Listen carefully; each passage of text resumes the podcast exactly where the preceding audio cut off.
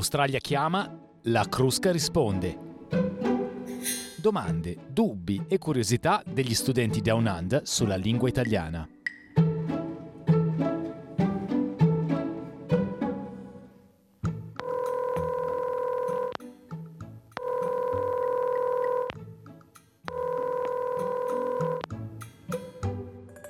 Ciao, mi chiamo Lily.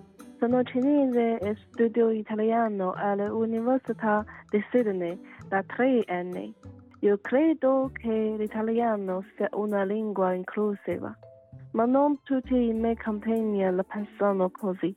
Anzi pensano che in Italia ultimamente non si vogliono più usare le parole straniere. L'italiano continuerà a includere parole di lingue straniere in futuro. Chi ha ragione? Io sono Francesca Valdinoci, voi siete in ascolto di L'Australia chiama, la Crusca risponde, la serie podcast di SBS che crea una linea diretta tra chi studia l'italiano Down Under e l'Accademia della Crusca, la massima istituzione linguistica in Italia.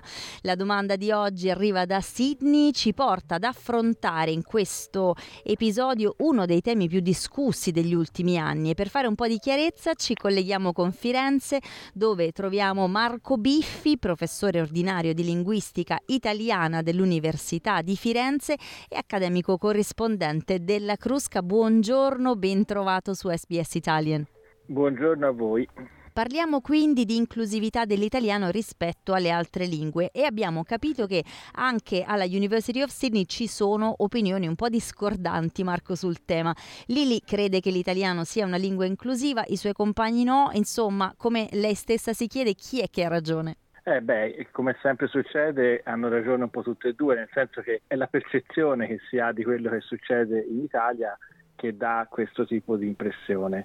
Ora, la questione dell'inclusività di una lingua è una cosa molto delicata, quindi bisogna un po' forse approfondire che cosa vuol dire che una lingua è inclusiva rispetto alle, alle parole straniere, bisogna capire bene che cosa si intende. No? Allora, le lingue sono esseri viventi di fatto, quindi le, le lingue vive, quelle che vengono usate dalle società, dalle persone, vivono anche dei contatti con le lingue che gli stanno intorno, con le lingue che vengono usate dalle persone eh, dei paesi con cui si hanno rapporti. Quindi è normale che ci siano degli scambi, che quindi ci siano delle parole che da una lingua passano a un'altra, perché in effetti il livello diciamo, più superficiale dove gli scambi avvengono più facilmente è quello del lessico. Eh, le parole si, si vanno da una lingua all'altra, è molto più difficile che eh, invece si cambino le strutture grammaticali, perché quando si cambiano le strutture grammaticali invece vuol dire che c'è un cambiamento profondo. Invece per quanto riguarda le parole è piuttosto naturale perché appunto ci sono oggetti che vengono inventati, concetti nuovi no? che si formano in, certa, in, un certo paese, in una certa cultura, poi da questa cultura passano a un'altra e spesso con, paro- con gli oggetti e con i concetti poi si passano anche le parole. Eh, ora, l'italiano è stato lungo, per lungo tempo una lingua chiusa, perché eh, quasi potremmo dire una lingua morta, perché per tanti secoli c'era un modello di lingua basato sugli scrittori del passato. Eh, quindi eh, sono, era così chiusa che ad esempio nel Settecento, quando ci sono state eh, delle forti pressioni da parte del francese, anche più forti di quelle dell'inglese attuale, eh, feroci discussioni proprio perché era una lingua che era abituata a fare riferimento a dei modelli scritti. Invece dagli anni 70 del secolo scorso è diventata una lingua viva che è usata da tutti gli italiani, eh, a prescindere dalla provenienza sociale, geografica, viene usata nello scritto, nel parlato, nei vari contesti comunicativi.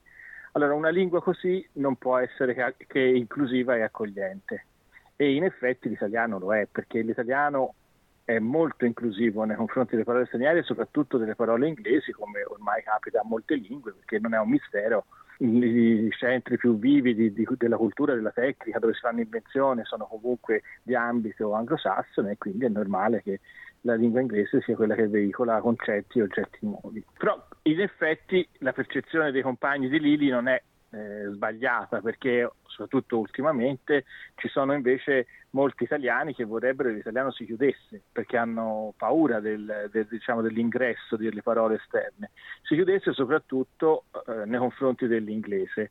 E questo è dovuto al fatto che il rapporto tra l'inglese e l'italiano è asimmetrico per cui non è paritario, c'è una forte pressione dell'inglese e questo quindi scoraggia e spaventa alcuni italiani che eh, possono anche avere reazioni di non inclusività e queste sensazioni sono state recepite anche da alcune forze politiche che quindi hanno proposto anche dei provvedimenti eh, diciamo di chiusura che però per, per ora non, non, non esistono. Ecco, dunque nel passato era un rapporto complicato col francese, oggi lo è con l'inglese. Ci vuoi spiegare meglio questo rapporto di odio e amore con la lingua inglese? Eh, questo infatti è forse è proprio il, il, fulcro del problema. Eh, non mi stupisce infatti che questa sensibilità, di sensazione di, di, di sentire l'italiano come lingua che, che non accoglie sia eh, maturata in un ambiente appunto in Australia eh, anglofono. Il problema comunque del rapporto tra italiano e inglese non, non, è relativo all'ingresso delle singole parole. Il problema è che le parole che de, dall'inglese entrano in italiano sono ormai un po' troppe e sono troppe perché un po' è dovuta a pigrizia, un po' è dovuta alla scarsa attenzione che ormai gli italiani, alcuni italiani, molti italiani non si sa, hanno nei confronti della loro lingua.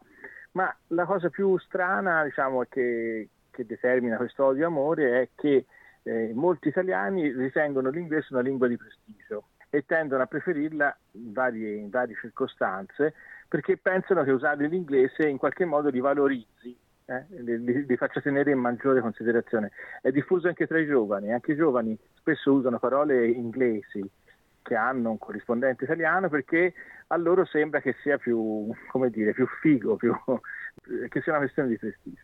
E questo è un po' un problema perché eh, diciamo, se crea come reazione invece in altri italiani quella di sentirsi minacciati.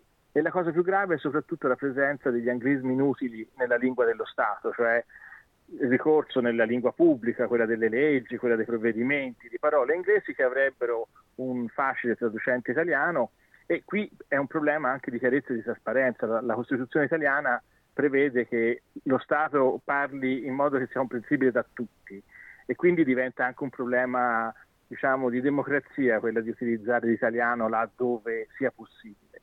E poi l'altro aspetto un po' preoccupante è che in certe parti della vita del, del nostro paese si tende a sostituire eh, l'italiano con l'inglese, per esempio facendo corsi di laurea esclusivamente in inglese o nella lingua scientifica.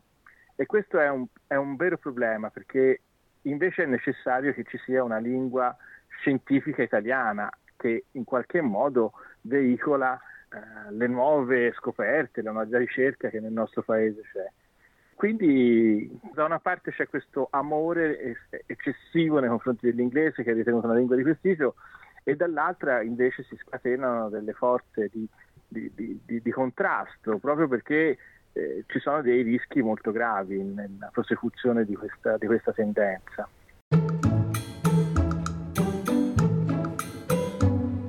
Ecco, noi intanto ricordiamo a chi ci ascolta che il professor Marco Bifi è co-curatore del libro Giusto o sbagliato dipende, le risposte ai tuoi dubbi sulla lingua italiana, edito da Mondadori per l'Accademia della Crusca. Alla lettera I si parla proprio di inglese per chi volesse tra l'altro approfondire l'argomento, invece tornando a noi. In conclusione, secondo te come si può superare questa potenziale eh, chiusura, questa diatriba, questo dibattito? Dibattito che a volte davvero, soprattutto in questi ultimi mesi, mi è sembrato davvero acceso in Italia. Sì, è acceso negli ultimi mesi perché diciamo, il governo che, che, ora è in questo momento in carica ha una, diciamo, un approccio più tradizionalista, diciamo, per così dire, ma eh, si può superare con il plurilinguismo e il multilinguismo, nel senso che bisogna andare nella direzione di un pianeta, di, di un'Europa soprattutto, in cui non c'è una prevalenza di una lingua, è soltanto l'inglese oggi, ma potrebbe essere domani un'altra lingua, ma si valorizzano tutte le lingue e si fa in modo che le persone imparino più lingue perché eh, le lingue vanno tutte salvaguardate, perché noi si pensa sempre alla lingua come un qualcosa che serve per, per comunicare, ma prima che per comunicare la lingua serve per pensare e quindi è importante che i cittadini del mondo continuino a pensare con la propria lingua materna, poi anche utilizzando delle lingue di comunicazione, può essere l'inglese, possono essere altre, per, per scambiare i propri pensieri con gli altri. Però l'importante è che si mantengano le lingue materne perché in questa maniera si garantisce eh, come dire, anche la variabilità del pensiero, no? Quindi, eh, e poi soprattutto diciamo, si mantengono le radici, il contatto con le proprie radici, che comunque sono identitarie, da, danno un senso di appartenenza e consentono di rapportarsi con l'esterno con una maggiore consapevolezza e attenzione.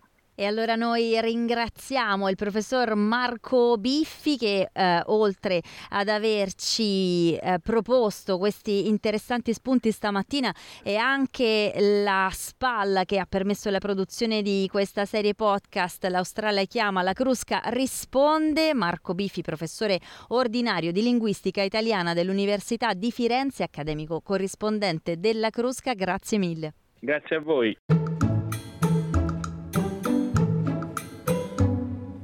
Nel prossimo episodio di L'Australia chiama, la Crusca risponde, parleremo di anglismi. Tutti gli episodi della serie sono disponibili su sbs.com.au barra Italian e sulle vostre piattaforme podcast preferite.